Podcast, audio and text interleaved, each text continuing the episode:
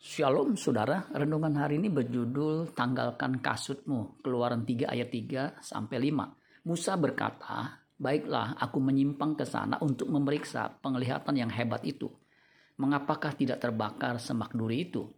Ketika dilihat Tuhan bahwa Musa menyimpang untuk memeriksanya, berserulah Allah dari tengah-tengah semak duri itu kepadanya, Musa, Musa. Dan ia menjawab, ya Allah, Lalu ia berfirman, "Janganlah datang dekat-dekat. Tanggalkanlah kasutmu dari kakimu, sebab tempat di mana engkau berdiri itu adalah tanah yang kudus." Tuhan menampakkan diri kepada Musa dalam wujud semak duri yang terbakar, tapi tidak hangus.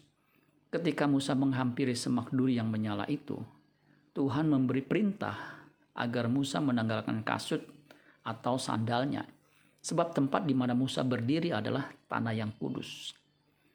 Ketika kita menghampiri Tuhan, pastikan kita sudah menanggalkan apa pun yang mengotori diri kita.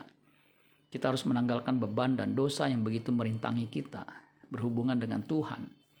Kita harus menanggalkan manusia lama serta kelakuannya dan manusia lama dengan segala hawa nafsu yang menyesatkan dan yang membinasakan kita. Dosa itu menghalangi hubungan kita dengan Tuhan. Belajarlah hidup bersih sejak di bumi jika kita ingin bertemu Tuhan di sorga. Amin buat firman Tuhan. Tuhan Yesus memberkati. Sola Gracia.